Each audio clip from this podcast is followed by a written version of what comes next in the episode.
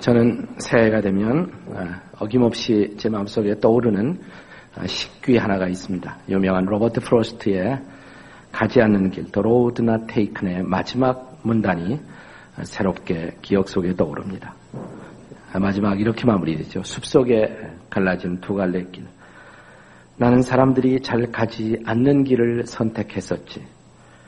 그리고 모든 것은 달라졌다네. 선택의 중요성을 강조한 그런 표현입니다. 우리가 인생의 길을 걷다 보면 종종 기로에 서게 됩니다. 이런 기로를 영어로는 crossroad, 십자로라고 부르기도 하죠. 우리가 한 방향의 여정을 마무리하면서 두 갈래 이상의 가능성의 여정을 앞에 두고 새로운 선택을 하는 자리, 그것이 바로 기로입니다. 오늘 우리는 한 해를 마무리하고 또 새해를 펼쳐가는 인생의 기로에 서게 되었습니다. 오늘 우리가 함께 읽었던 본문 창세기 41장에 보시면 어, 믿음의 사람 요셉이 인생의 그런 기로에 서게 되었을 때 하나님께서 그로 하여금 요셉으로 하여금 두 아들을 낳게 하신 그 사건을 기록하고 있습니다. 이 두 아들은 어떤 의미에서는 앞으로 요셉이 선택해 가야 할 인생의 숙제 두 가지를 상징하고 있었던 아들들이라고 할 수가 있습니다. 그동안 요셉은 참으로 어렵고도 험난한 인생을 헤쳐왔습니다. 무엇보다 가까운 어, 자기 육신의 형제들에 의해서 버림당하고 거절당하고 또 죽음의 구덩이에 던짐을 받은 말할 수 없는 상처를 받았습니다. 그 상처는 지워지기 어려운 상처였을 것입니다. 그럼에도 불구하고 하나님의 은혜로 그는 마침내 에집트 땅에서 어, 좋은 세월을 맞이하게 됩니다. 그는 국무총리의 자리, 노예의 자리로 팔려와서 국무총리까지 오르는 인생의 드라마를 펼쳐가게 됩니다. 그러나 이제부터가 정말 문제였습니다. 이제부터 나는 어떻게 살 것인가? 이제부터 나는 어떻게 처신할 것인가라는 중대한 그 숙제를 지니고 있었던 그 시점에 하나님께서는 요셉에게 아름다운 아내와 그리고 두 아들을 선물로 주십니다. 이때 요셉이 그 두 아들에게 매우 흥미있는 이름을 지어 주었습니다. 자, 51절에 보시면 요셉의 첫 번째 아들의 이름이 뭐였습니까? 문하세였어요. 문하세. 근데 그 뜻은 하나님이 나의 모든 나로 나의 모든 고난과 나의 아비 집 아비의 온 집안 일을 잊어버리게 하셨다 함이었더라. 그래서 중요한 것은 잊어버리게 하셨다는 것이에요. 키워드가 잊어버리게 하셨다. 52절에 보시면 또한 아들을 얻습니다. 차남, 차자를 얻는데 그 아들의 이름은 뭐였습니까? 에브라임입니다. 에브라임. 그 뜻은 하나님이 나로 나의 수고한 이 땅에서 창성하게 하셨다함이었더라. 여기서 중요한 단어는 창성하게 하셨다는 것이 키워드입니다. 창성하게 하셨다. 한마디로 장남의 이름은 요셉의 인생에 있어서 과거 청산을 상징하는 이름이에요. 하나님이 이제는 잊게 해주셨다. 그 험난한 과거의 세월을 주님이 잊게 해주신다는 것입니다. 둘째 아들의 이름은 이제부터 새로운 미래 설계와 관련된 이름이었습니다. 하나님이 이제부터는 나를 창성케 하실 것이다라는 기대를 담은 그런 이름이었습니다. 요셉은 정말 진심으로 과거를 잊어버리고 그리고 창성한 미래를 향해서 새롭게 출발하고 싶었던 것입니다. 그런데 이 두 가지 과제는 비단 요셉만의 과제가 아니라 이 땅에서 삶을 살아가는 특별히 한 해를 뒤로 하고 새로운 해를 맞이하는 우리 모두의 인생의 숙제이기도 합니다. 그러므로 저와 여러분이 정말 과거를 뒤로 하고 새로운 축복의 미래를 열기 위해서는 우리도 요셉처럼 이 두 아들을 얻을 필요가 있습니다. 오늘 설교 제목이 뭐예요? 두 아들을 낳으십시오라는 것입니다. 두 아들을 낳으십시오. 이게 상징적으로 한 말입니다. 이게 수준 높게 이해를 해야지. 웬 또 갑자기 아들 낳으라고 그러나. 아, 네. 실제 아들이 필요한 사람은 아들도 낳기를 바랍니다. 그러나 그 의미를 가지고 읽으셔야 합니다. 한번 따라서 하세요. 두 아들을 낳으십시다. 자, 전후 좌우에 있는 두 사람에게 두 아들 낳읍시다. 한번 해보세요. 다 같이 시작. 우리 처녀 자매들은 되게 쑥스러운 표정으로 두 아들을 낳으십시오. 우리가 첫째로 낳아야 할 아들, 용서의 아들입니다. 용서의 아들을 낳으십시오. 자, 우리가 살아갈 이 새해가 자유의 한 해가 되기 위해서는 과거로부터 벗어나야 돼. 과거로부터 풀려나야 새로운 미래를 향해서 갈 수가 있습니다. 내가 과거의 원한이나 정오나 미움에 묶여 있다면 그 미래가 결코 창의적일 수가 없어요. 한번 생각해 보세요. 요셉이 자기 형제들에 대한 복수심, 원한심, 증오 이런 걸로 가득 차 있었다면 요셉의 마음은 미움의 감옥이었을 것입니다. 그것은 한의 감옥이었을 것입니다. 그런 마음의 상태로 요셉이 새로운 미래를 창의적으로 살아갈 수가 있었겠습니까? 아니 요셉에게 정말 정상적인 삶이 가능할 수 있었을까요? 그가 직장 생활할 때 주변 사람들에게 호감을 살고 모든 사람들에게 따뜻함을 베풀어주는 그런 이웃이 될 수가 있었겠습니까? 우리가 용서를 추조하는 중요한 이유 중에 하나는 내가 상처받은 것만 해도 아픈데 용서까지 하는 것은 내 손에 아니야? 라는 생각이 있기 때문에 그렇습니다. 아, 여러분 똑똑히 기억하십시오. 용서하는 것은 손해보는 일이 아닙니다. 용서하는 것은 수지 맞는 일입니다. 우리가 살고 있는 동네도 여기가 수지인데 수지 맞으셔야죠. 따라서 하세요. 용서하는 것은 수지 맞는 일입니다. 옆에 사람 보고 한번 해보세요. 용서와, 용서하는 것은 수지 맞는 일입니다. 네. 용서는 결코 손해보는 일이 아니에요.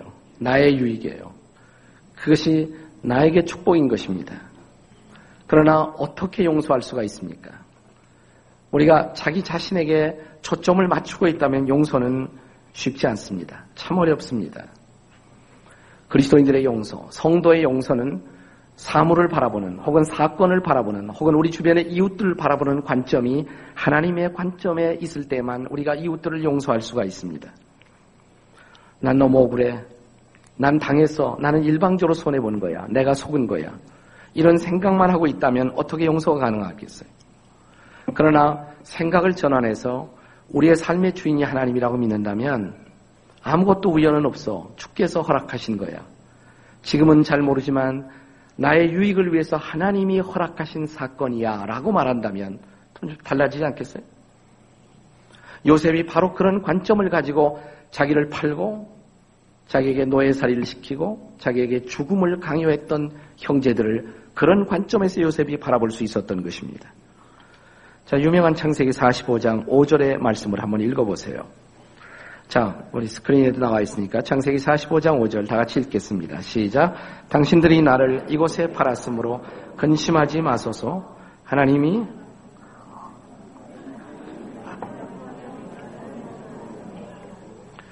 네.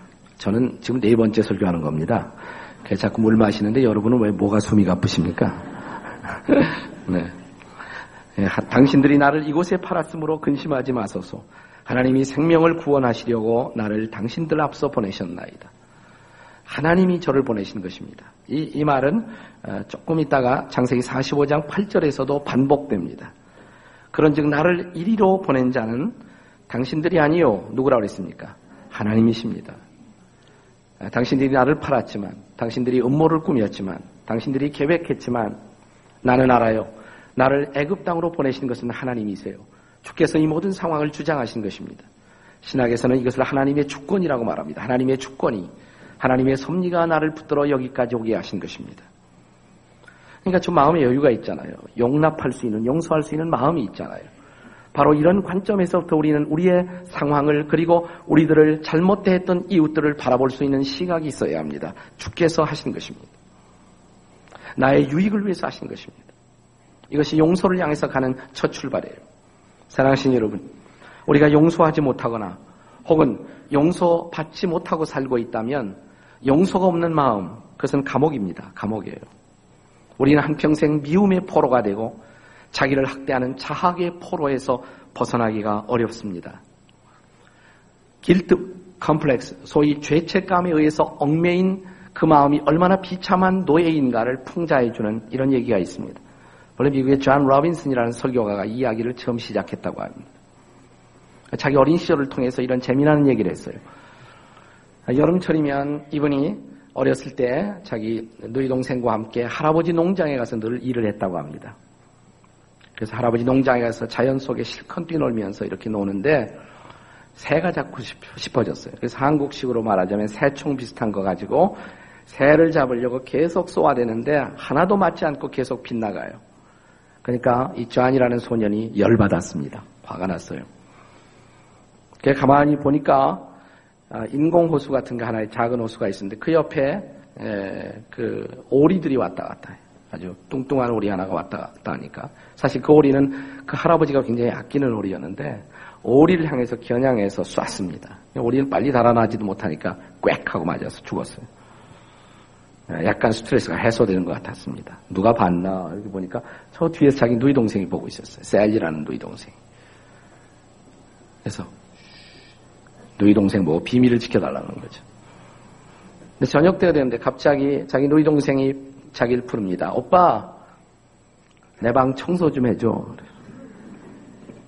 야, 내가 왜 네 방 청소를 하니? 안 할래? 나 할아버지한테 오리 얘기할 거야. 아, 그래, 그래, 알았다, 알았다. 예, 열심히 방 청소를 해줬어요. 그 이튿날 아침이 되는데 또 불러요.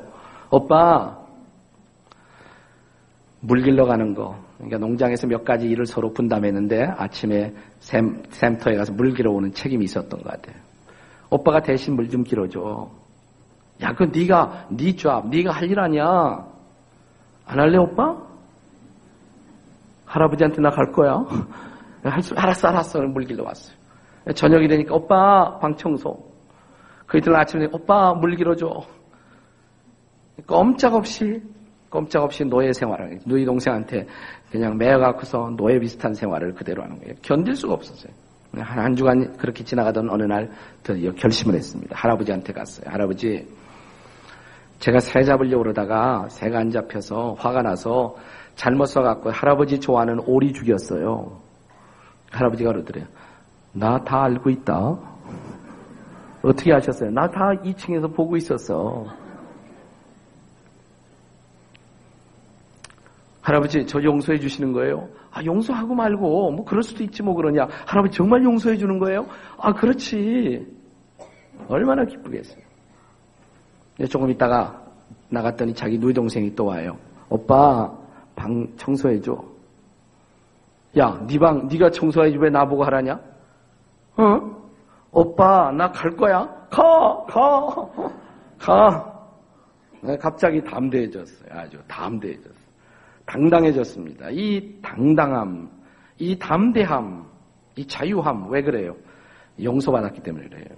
우리가 용서받은 자의 마음이 그렇습니다. 용서받지 못하면 사탄에게 끌려다녀요. 사탄에게 종살이 하는 거예요.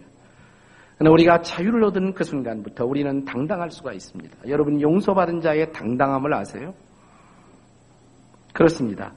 하나님은 얼마든지 기쁘게 주 앞에 나오는 자들, 그리고 자기의 죄를 내려놓고 주 앞에 자백하는 자들에게 용서를 선언하십니다. 용서하실 뿐만 아니라 그는 그 긍휼의 풍성하신 은혜를 따라 우리의 죄를 잊어 주십니다. 다시는 기억지 아니하시겠다고. 믿으십니까? 용서하시고 잊어 주시는 하나님. 그렇다면 사랑하신 여러분, 우리도 이제 지나간 날, 지난 한 해 동안에 우리의 모든 허물과 잘못을 주 앞에 아뢰이고 주 앞에 자백했다면 이제 그의 신실하심에 근거하여 주님이 나를 용서해 주셨음을 그리고 나의 모든 죄를 잊어 주셨음을 믿으시기 바랍니다. 믿으셔야 합니다. 지나간 날의 모든 상처도 가슴 아픈 고난도 이제는 잊으십시오. 잘 잊혀지지 않는다면 잊게 해달라고 기도하세요. 아마도 요셉이 그렇게 했던 것 같습니다. 그리고 서서히 더 이상 과거의 사건이 상처가 되지 않은 시점까지 왔던 것 같습니다. 우리가 아예 과거의 어떤 사건을 망각 속으로 넣을 수는 없을지 모르지만 성경에서 종종 잊는다는 단어는 혹은 잊어버린다는 단어는 과거에 의해서 영향을 받지 않는다는 뜻입니다. 내가 더 이상 영향을 받지 않은 자리까지 올 수가 있습니다. 주님 앞에 구하세요. 도움을 구하세요. 하나님이 잊게 해주실 것입니다. 믿으십니까? 그때 내가 비로소 온전한 해방이 오는 거예요. 과거로부터의 해방. 바로 이 시점에서 사랑하는 아들의 이름을 문하세라고 요셉은 짓습니다. 하나님이 나로 잊게 해주셨다. 사랑하신 여러분, 과거의 모든 내 상처를 치유하시고 나를 용서하시고 용납하시고 잊어주시는 하나님의 은혜의 바다 속에서 여러분의 모든 과거를 던지시고 새롭게 일어서기를 주의 이름으로 축복합니다. 그리고 그 가슴 아팠던 과거를 향해서 이제는 이렇게 외치십시오. 문하세, 문하세 이렇게 외치세요. 다 같이 문하세, 문하세, 하나님이 잊어주셨다. 하나님이 잊어주셨다. 옆에 있는 사람에게 선포해 보세요. 하나님이 잊어주셨어요. 하나님이 잊어주셨어요. 뭔지 모르지만 잊어주셨어요. 그래요. 네. 하나님이 잊어주셨습니다. 그것이 바로 문화세 체험이에요. 이 아들을 안았을 때 잊어주시는 하나님의 은혜를 체험합니다. 그러나 동시에 또한 얼마 되지 않아서 요셉은 또 하나의 아들을 얻습니다. 둘째 아들입니다. 이번에는 그 아들의 이름을 뭐라고 지었어요? 에브라임. 창성의 아들이에요. 이 아들은 창성의 아들. 열매 맺는 아들이었어요. 창성의 아들. 에브라임의 본래의 뜻은 두 배로 열매를 맺는 이게 원래 그 단어의 뜻입니다. 두 배로 열매를 맺는 twice fruitful 두 배로 열매를 맺는 우리말 번역에는 장성케 한다 그랬습니다. 장성케 한다. 요셉의 큰아들 문하세가 요셉의 과거 청산과 관련되어 있는 아들이라면 이 둘째 아들 에브라임은 미래 설계와 관련된 의미를 우리에게 던지고 있습니다. 자, 과거를 용서받고 이제 새로운 미래를 바라보고 있는 요셉. 하나님 이제부터는 열매 맺게 해주시는 거죠. 나는 그것을 믿습니다. 내 인생에 축복을 더해 주실 하나님을 기대합니다. 나를 장성케 하실 하나님을 제가 기대합니다. 이런 의미예요. 여기서 장성의 의미는 물질적으로만 번영하고 융성한다는 의미만은 아닙니다. 물론 그런 의미도 포함되어 있어요. 성경의 축복관 속에는 물질적인 축복도 물론 포함되어 있습니다. 저는 여러분이 금년 안에 경제도 잘 풀리고 또 물질도 축복 받으시기를 바랍니다. 그것도 우리가 바랄 수 있는 소망 중에 하나예요. 뭐 그것을 우리가 거부할 필요가 없죠. 예, 할 수 있으면 여러분이 다 부자 되셨으면 좋겠어요. 옆에 사람하고 인사하시면서 부자 됩시다. 한번 해보세요. 네, 어떤 분 한 분이 그냥 하도 가난하게 살았고 그냥 평생에 맺힌 한이 부자 되는 거예요. 그래서 이분이 열심히 노력해갖고 꽤 벌었어요. 꽤 벌었는데 그 정도 수준 갖고 우리 사회에서는 아무도 그 사람 보고 부자라고 안, 안 그러는 거예요. 자기는 한번 부자 소리 들어보고 싶은 것이 아닌데 아무도 그렇게 불러주지 않는단 말이죠. 아, 내가 재산이 이만큼 벌었다고 자랑을 해도 그 정도 갖고 부자라고 안 불러줘요. 그래서 이분이 가만히 생각하다가 어느 날 드디어 딸을 낳았습니다. 딸을 낳았는데 이름을 부자라고 지었어요. 이분이 이시거든요. 이부자. 네. 그리고 자기는 부자 아빠가 된 거예요. 부자 아빠. 사람들이 부자 아빠 그럴 때, 아, 그렇게 좋더래요. 부자 아빠. 네. 물질적인 축복도 축복의 개념 속에서 배제시킬 수는 없습니다. 그러나 성경이 축복을 말할 때는요, 내가 누리고 받는 것만 축복이 아니라 내가 남들에게 내 축복의 잔이 넘쳐서 그것으로 남들에게 축복이 되어주는 쪽에 더 무게를 가지고 있어요. 이 기독교의 축복관이에요. 여기 장성케 한다는 말도 그런 의미를 담고 있습니다. 하나님이 여러분과 저를 불러주실 때 풍성한 열매를 맺어 이웃들과 그 열매를 나누도록 여러분 성경에서 유명한 열매의 장이 있죠. 혹은 포도나무 비유의 장. 요한복음이 있는데 몇 장입니까? 15장. 네, 요한복음 15장에 어떻게 시작합니까? 나는 포도나무요, 너희는 가지니 이렇게 시작돼. 근데 요한복음 15장 16절에 보시면 예수께서 이렇게 말씀하십니다. 너희가 나를 택한 것이 아니요 내가 너희를 택하여 세웠나니 내가 너희를 택하여 세운 이유 너희로 가서 뭘 맺게 하고 과실을 맺게 하고 또 그 과실이 항상 항상 있게 하여 내 이름으로 아버지께 무엇을 구하든지 뭐예요? 다 받게 하려 합니다. 우리가 풍성한 기도의 응답을 받고 풍성한 열매로 가득 차 있는 모습. 하나님 그걸 보고 싶어 하세요. 자, 여러분이 아주 포도알이 주렁주렁 맺혀져 있는 아름다운 포도원 근처를 지나가게 되면, 야, 이 포도원 주인이 기찬 사람이라구나. 아름답게 포도원을 잘 경작했구나. 주인 칭찬하지 않겠어요? 내 인생이, 여러분의 인생이 아름다운 열매, 풍성한 열매로 가득 차 있으면 내가 믿고 있는 하나님, 내가 고백하는 하나님을 내 이웃들이 함께 찬양하게 되지 않겠습니까? 그것이 하나님이 기대하는 모습이에요. 자, 요셉은 드디어 고난을 넘어서서 이런 축복을 누리게 됩니다. 한 걸음 더 나가서 그 자신이 축복을 누릴 뿐만 아니라 이웃들에게 축복이 되어주는 삶까지 요셉은 살게 됩니다. 창성의 열매를 소원했던 그대로 요셉의 삶은 그런 열매를 맺습니다. 우리가 창세기 39장 5절에 보시면 요셉이 애굽 땅 보디바리라는 사람의 집안에 노예로 끌려가게 되죠. 그렇지만 불평하지 않고 열심히 믿음의 사람답게 살아갑니다. 주인이 너무나 그가 사랑스러웠어요. 모든 일을 그에게 다 맡겼어요. 집안은 점점 축복을 경험하기 시작합니다. 바로 이 대목에서 창세기 39장 5절에 보시면 성경은 이렇게 요셉의 사람됨을 증언하고 있습니다.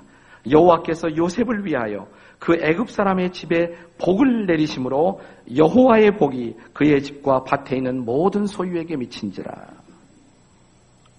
그 요셉을 위하여라는 말이 나오는데 그걸 다른 말로 바꾸면 요셉 때문에 하나님이 요셉 때문에 보디발의 집을 축복하셨다.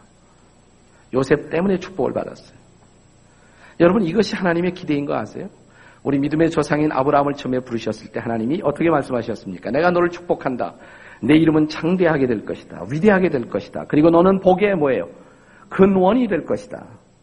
그리고 그 다음 절에 천하 만민이 너를 보고 복되다고 하게 될 것이다. 내가 직장에 가면 직장의 상관이 너를 보고 그대는 우리 직장의 축복이요라고 말하게 될 것이다. 틀림없이 아마 보디발이 어느 날 요셉을 불러놓고 이렇게 말했을 거예요. 요셉, 내가 당신에게 모든 우리 집안의 일을 다 맡기겠소. 당신은 정말 우리 집의 축복이요. 당신이 들어와서 우리 집이 복을 받았소. 요셉은 축복된 삶을 살았어요. 물론 일이 좀 잘못돼갖고 어, 그 보디발 아내 때문에 감옥도 가긴 했지만 나중에 감옥에 가서도 불평하지 않습니다. 여전히 흔들림이 없는 태도로 성실하게 일합니다. 그러니까 요셉은 이제 감옥에 또 축복이 되었어요. 이 감옥의 교도소장이 어느 날 요셉을 불러놓고 참 당신이 들어온 이래로 너무 축복을 많이 받았다고. 당신은 이 감옥의 축복이요. 내가 모든 일을 당신에게 다 맡기겠어. 나는 당신이 너무너무 좋소. 나는 당신이 감옥 나가지 말고 오래오래 여기 있어서 나를 도와줬으면 좋겠다고 아마 그렇게 말했을지도 모르죠. 네. 요셉의 드라마는 거기서 끝나지 않아요. 네.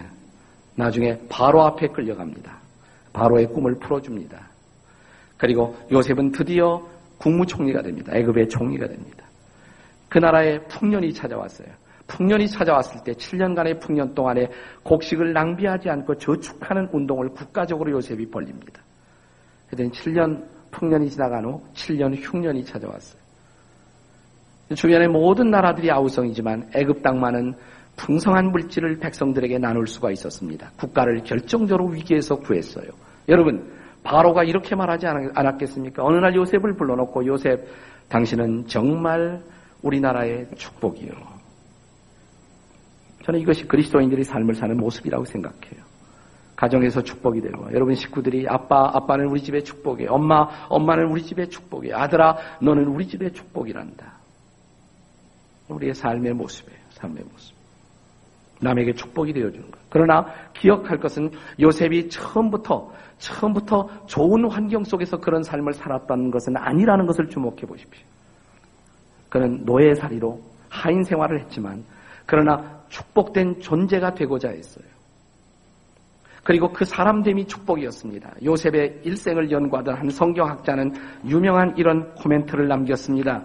그것은 뭐냐면 요셉은 행복을 환경에서 찾은 사람이 아니었다. 그는 자신의 태도에서 행복을 발견하고 있었던 사람이다. 요셉을 둘러싼 환경이 어려웠을 때에도 그는 복을 끼치는 사람으로 살았어요. 그랬더니 그가 있는 환경이 변했어요. 그가 환경을 바꾼 것입니다. 환경이 그에게 행복을 가져다 준 것이 아니고 요셉이 행복을 창조한 것이에요. 우리는 이것을 주목해 봐야 합니다. 우리가 새해가 됐지만 축복받기를 원하지만 우리를 둘러싸고 있는 환경은 어느 정도 바뀌지 않을 수가 있습니다. 그래도 행복할 수가 있을까요? 오늘 성경의 도전은 이것입니다. 여러분과 제가 축복된 존재로서 스스로를 바라보고 있다면, 그리고 이웃에게 축복된 존재가 되기를 원한다면, 우리는 축복된 환경을 만드는 사람이 될 수가 있어야 한다는 것입니다. 이것이 요셉이 던지고 있는 도전이에요. 작년도 노벨 문학상 수상 작품으로서 헝가리 출신의 작가, 유대인 작가인 임내 게르테스라는 사람이 쓴 책인데 운명이라는 책이 있습니다. 제가 들고 있는 책이에요. 운명. 근데 이 본래의 제목은 운명이 아니라 운명이 없다. 이게 원제목입니다. 운명이 없다. 유대인들이 그 나치 독일에 의해서 그 홀로코스트를 경험하고 수많은 사람들이 학살당하고 강제 수용소의 끔찍한 체험의 기록을 배경으로 담고 있어요. 근데 그런 배경을 담고 있는 책이 이 책이 처음이 아닙니다. 굉장히 많이 있었어요. 근데 새롭게 이 작품이 주목을 받고 노벨 문학상까지 수상받은 이유가 어디 있는가? 지금까지 이런 모든 강제 수용소를 다룬 방법과 전혀 다르게 다루었어요. 한마디로 말하면 이 책의 핵심적인 내용은 이것입니다. 아우슈비츠에도 행복은 있다는 것입니다. 아우슈비츠에도 행복은 있다. 처음에 이 책이 나왔을 때 유대인들이 싫어했어요. 지금까지 전통적으로 이런 모든 책은 그런 강제 수용소를 고발하는 성격을 갖고 있었습니다. 물론 강제 수용소가 좋은 환경은 아니었지만 그러나 그 속에도 행복은 있을 수 있다라고 저자는 강변하고 있는 것이에요. 이것은 일종의 자전적 소설입니다. 자전적 소설입니다. 이 책의 주인공인 15살 먹은 소년 죄를 지는 다른 유대인들과 함께 고향 헝거리에서 체포되어 가축 운반용 화물 열차에 실려 아우슈비츠로, 짜이츠로, 그리고 부엔발트 강제 수용소로 전전하게 됩니다. 이 수용소에서 병을 얻고 죽음을 기다리고 있지만 죽음을 기다리는 이런 환경 속에서도 나는 행복을 느낄 수 있었다라고 그는 고백을 합니다. 아니 심지어 이런 생활 속에서 이런 기록을 남깁니다. 나는 부엔바르트를 이 강제 수용소를 좋아하게 되었다. 유대인들이 화를 낼 만도 하죠. 그리고 그는 자신이 경험한 행복들의 조각조각들을 이 책의 도처에서 이렇게 증언하고 있습니다. 빵 하나를 숨겨 놓았다가 먹는 행복. 쉬는 시간을 조금 더 갖게 된 그런 행복. 나이 많은 분들은 실감나겠지만 이를 잡을 때의 쾌감. 이를 잡을 때. 나이 많은 분들은 다 잡아본 경험이 있어요. 예. 좀 신세대들은 모를 거예요. 쭉 하면 피가 터지면 쭉 잡혀요, 그냥.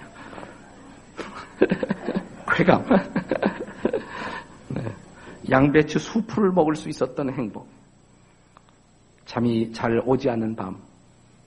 그러나 이 자유가 없다는 수용소에서 아무도 내 자유를 제한할 수 없는 상상의 자유를 가지고 감옥 바깥의 생활을 꿈꾸어 볼 수 있는 나의 행복. 그리고 밤에 오줌이 올 때, 오줌 변기를 부탁했을 때, 몇 사람을 거쳐서 그 용기가 전달받는 동안에 불평 없이 그릇을 넘겨주는 사나이들의 끈끈한 서로를 배려하는 모습 속에서 볼 수 있었던 나눔의 행복. 심지어 전쟁이 끝나고 부다페스트에 돌아온 뒤에 나는 종종 이런 생각을 했다.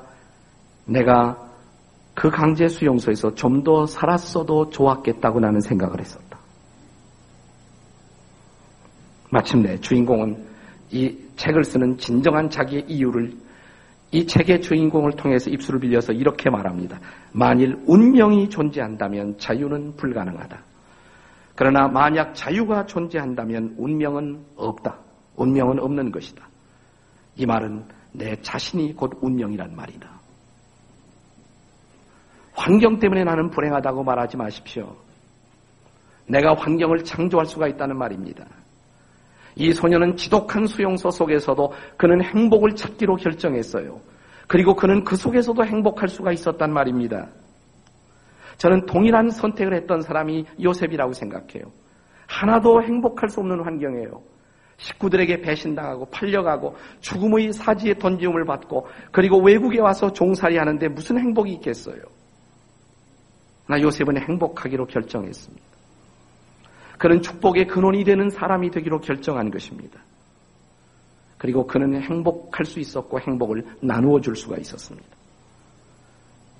그것이 요셉의 선택이었습니다. 행복의 선택이었습니다. 사랑하신 여러분, 생각해 보십시오. 요셉이 자기의 어린 시절을 앗아가고 자기를 죽음의 구덩이에 던졌던 그 형들에 대한 복수심을 갖고 평생을 살 수도 있었을 것입니다. 또 자기를 무고하게 고발하여 자신을 감옥에 보낸 여자와 보디발 부부에 대한 그런 복수심을 갖고 자기의 여생을 살아갈 수도 있었을 것입니다. 혹은 감옥에서 만난 술장관의 꿈을 해몽해주고 그가 감옥에서 나가거든 자기의 억울함을 풀어달라고 부탁했지만 그 은혜를 잊어버린 그 장관을 향한 원망심과 그리고 복수심을 가지고 자기의 인생의 여생을 살아갈 수도 있었을 것입니다. 그러나 요셉은 복수를 선택하지 않았습니다. 요셉은 미움을 선택하지 않았습니다. 요셉은 행복을 선택했습니다. 그는 축복이 되는 존재로 살기를 결심한 것입니다. 그는 어디에 있든 무엇을 하든 자신은 다만 하나님의 축복의 도구로서 살기를 결심한 것입니다. 내가 온 이곳에서 나는 축복이 될 거야. 나는 이 공동체의 축복된 존재가 될 거야. 내 주변 사람들에게 나는 축복이 되어주는 존재로 살아갈 거야. 그는 축복을 선택했고 축복의 존재인 자신을 볼 수가 있었고 그리고 축복을 끼치는 삶을 살기로 한 것입니다. 그리고 그의 삶은 드디어 이런 위대한 드라마를 만들어낼 수가 있었던 것입니다. 새해가 밝았습니다. 저는 먼저 저와 여러분이 행복을 소원하시기를 바랍니다. 행복하기를 기대하시기 바랍니다. 불행을 기대하지 마십시오. 행복을 소원하시기 바랍니다. 그리고 행복을 선택하시기 바랍니다. 그리고 무엇보다도 먼저 내가 하나님 앞에 행복한 사람인 것을 선언해 보십시오. 성경에 보시면 모세가 이제 이스라엘 백성들 데리고 거의 가나안 땅이 보이는 거지 왔는데 자기는 못 들어갔잖아요. 백성들은 지쳐 있었습니다. 지도자 모세는 뭐, 자기는 건너갈 수 없다고 말합니다. 이스라엘 공동체의 패배 의식과 그리고 죽음의 검은 운명 같은 그림자가 덮이고 있었을 때 모세는 일어나 이스라엘 백성들에게 유명한 이런 말씀을 선언합니다. 이스라엘 백성들이여 그대들은 행복자로다. 그대들 같이 여호와의 구원을 얻은 자가 누구더냐? 감히 광야 생활에서 지쳐 있고 피곤해 쓰러져 있는 그 백성들을 향해서 모세는 이렇게 외칩니다. 당신들은 행복자입니다. 하나님의 구원을 당신처럼 얻은 사람들이 누가 있단 말입니까? 우리가 하나님의 은혜를 입고 구원을 얻어 하나님의 자녀가 되어 이 땅을 살고 있다면 좀 부족한 것이 있어도 좀 내 마음대로 되지 않는 상황이 있어도 나는 하나님 앞에서 여전히 행복한 사람이라는 고백, 이 고백이 여러분과 저의 고백이 되시기를 바랍니다. 그렇다면 자신에게 이렇게 선포하십시오. 나는 행복자라고, 나는 행복자야. 한번 말해보세요. 나는 행복자입니다. 나는 행복자입니다. 나는 행복한 사람입니다. 자, 옆에 있는 사람에게 말해보세요. 나는 행복한 사람이에요. 아세요?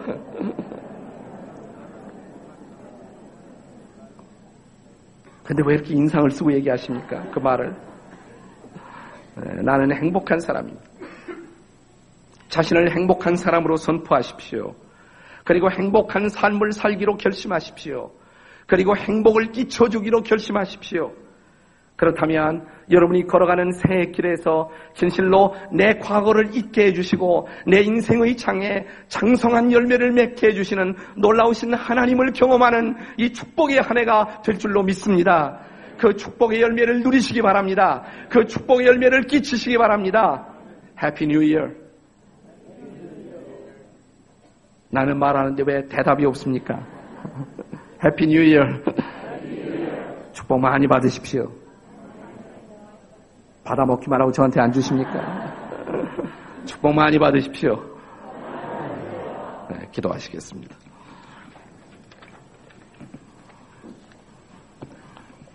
他일어나세요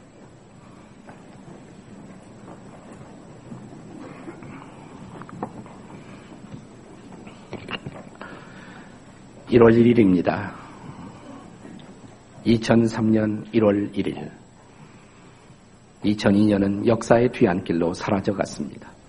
지나간 한 해 힘들게 사신 분이 계실 것입니다. 생각만 해도 힘들었던 지난 한 해. 어렵고 아프고 무거웠던 한 해. 그것은 내 잘못일 수도 있고 다른 사람의 잘못일 수도 있습니다. 그러나 어쨌든 그 과거를 잊으셔야 합니다. 나에게 상처를 주고 나를 아프게 만들었던 사람들을 용서하기로 결단하십시오. 그렇고 힘들던 그 과거 속에도 하나님의 뜻이 있을 수 있다는 것을 믿으십시오. 그리고 이 시간 주님 앞에 기도할 때 하나님, 제가 이제는 과거를 떠날 수 있도록 도와주십시오. 저에게 상처를 주었던 사람들을 제가 용서하겠습니다. 저도 이 과거의 기억에서부터 해방될 수 있도록 저를 도와주십시오. 제가 이제 새로운 마음으로 새해를 향해 갈 수 있도록 지나간 날 나를 억압하고 붙들었던 그 모든 아픔과 그 모든 수고와 그 모든 죄책에서부터 주님 저에게 자유를 주시옵소서. 다 같이 우리 통성을 한번 기도하시겠습니다. 기도하십시다. 자비로우신 아버지 하나님 감사합니다. 이 시간 우리의 마음을 아프게 만들었던 그런 모든 과거에서부터 우리 자신을 해방시켜 주십시오. 잊어버리게 도와주십시오.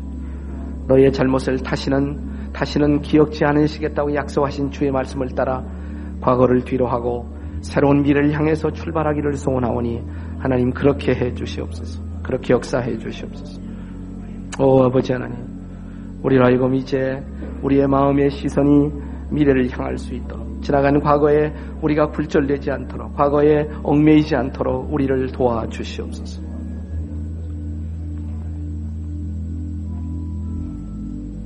이제 계속 기도할 때 금년 한해 축복을 위해서 좀 기도하십시오. 먼저 하나님 앞에 나를 구원해 주시고 나를 행복한 사람으로 만들어 주신 것 감사한다고 감사하세요. 그리고 그리고 하나님 제가 이 한 해 동안 열매를 많이 맺게 해달라고 저희 가정 생활을 축복해 달라고 저희 사업을 축복해 달라고 저희 직장의 삶을 보람되게 해달라고 내 잔이 넘칠 때 그 잔을 이웃들과 함께 나누는 인생을 살고 싶다고 창성의 축복을 달라고 여러분 금년에 구하는 하나님 앞에서의 소원을 따라 이 시간 전능하신 하나님 앞에 주의 축복을 함께 구하시겠습니다. 기도하시겠습니다. 자비로우신 아버지 하나님 감사합니다. 우리가 계속해서 주의 은혜를 구합니다. 주의 자비를 구합니다. 하나님이 함께 하시면 이런 삶을 넉넉히 살아갈 수가 있을 줄로 믿사오니 주여 성령으로 역사하시고 우리에게 다가오시며 우리의 마음을 붙들어 주시고 우리의 영혼 속에 역사하시사 우리가 하나님의 자녀로 주의 이름을 높여드린 인생을 살아가고 풍성한 열매를 맺도록 도와주시옵소서. 나의 잔이 넘치나이다라고 소리치는 인생을 허락해 주시옵소서. 주님 때문에 행복한 인생, 그 행복을 나누는 인생을 살아가도록 하나님 도와주시옵소서. 오 하나님 성령으로 역사해 주시옵소서. 하나님 아버지, 이제는 지나간 해를 진실로 떠나고자 합니다. 심리적으로도 떠나고자 합니다. 저희를 과거에서 묶고 있었던 모든 끈들을 주께서 끊어주시옵소서. 이제 정말 잊어버리게 도와주시옵소서. 그 악몽 같은 과거와 그 슬픔과 그 어두움과 그 죄책과 그 찔림과 그 안타까움과 그 분노에 지나간 날에서부터 우리를 자유케 해 주시옵소서. 그리고 이제 하나님 앞에 우리의 소원을 내려놓습니다. 새해를 향한 우리가 구하는 축복들을 하나님의 전능하신 하나님의 선하신 뜻을 따라 그렇게 응답해 주시옵소서. 당신의 자녀들이 행복하게 사는 모습을 보고 싶어 하시는 하늘에 계신 우리 아버지 하나님, 우리 인생을 창성케 해 주시옵소서. 풍성한 열매가 맺어지게 도와주시옵소서. 그것으로 인해 하나님 아버지께 찬미와 영광을 또한 돌리게 도와주시옵소서. 우리의 삶이 축복의 열매를 맺어 주의 이름을 존귀케 하는 한 해가 되도록 모든 사랑하는 성도들의 가정가정마다 사업의 장, 직장의 장에 하나님의 놀라우신 축복으로 함께 해 주시옵소서. 예수님의 이름으로 기도합니다. 아멘.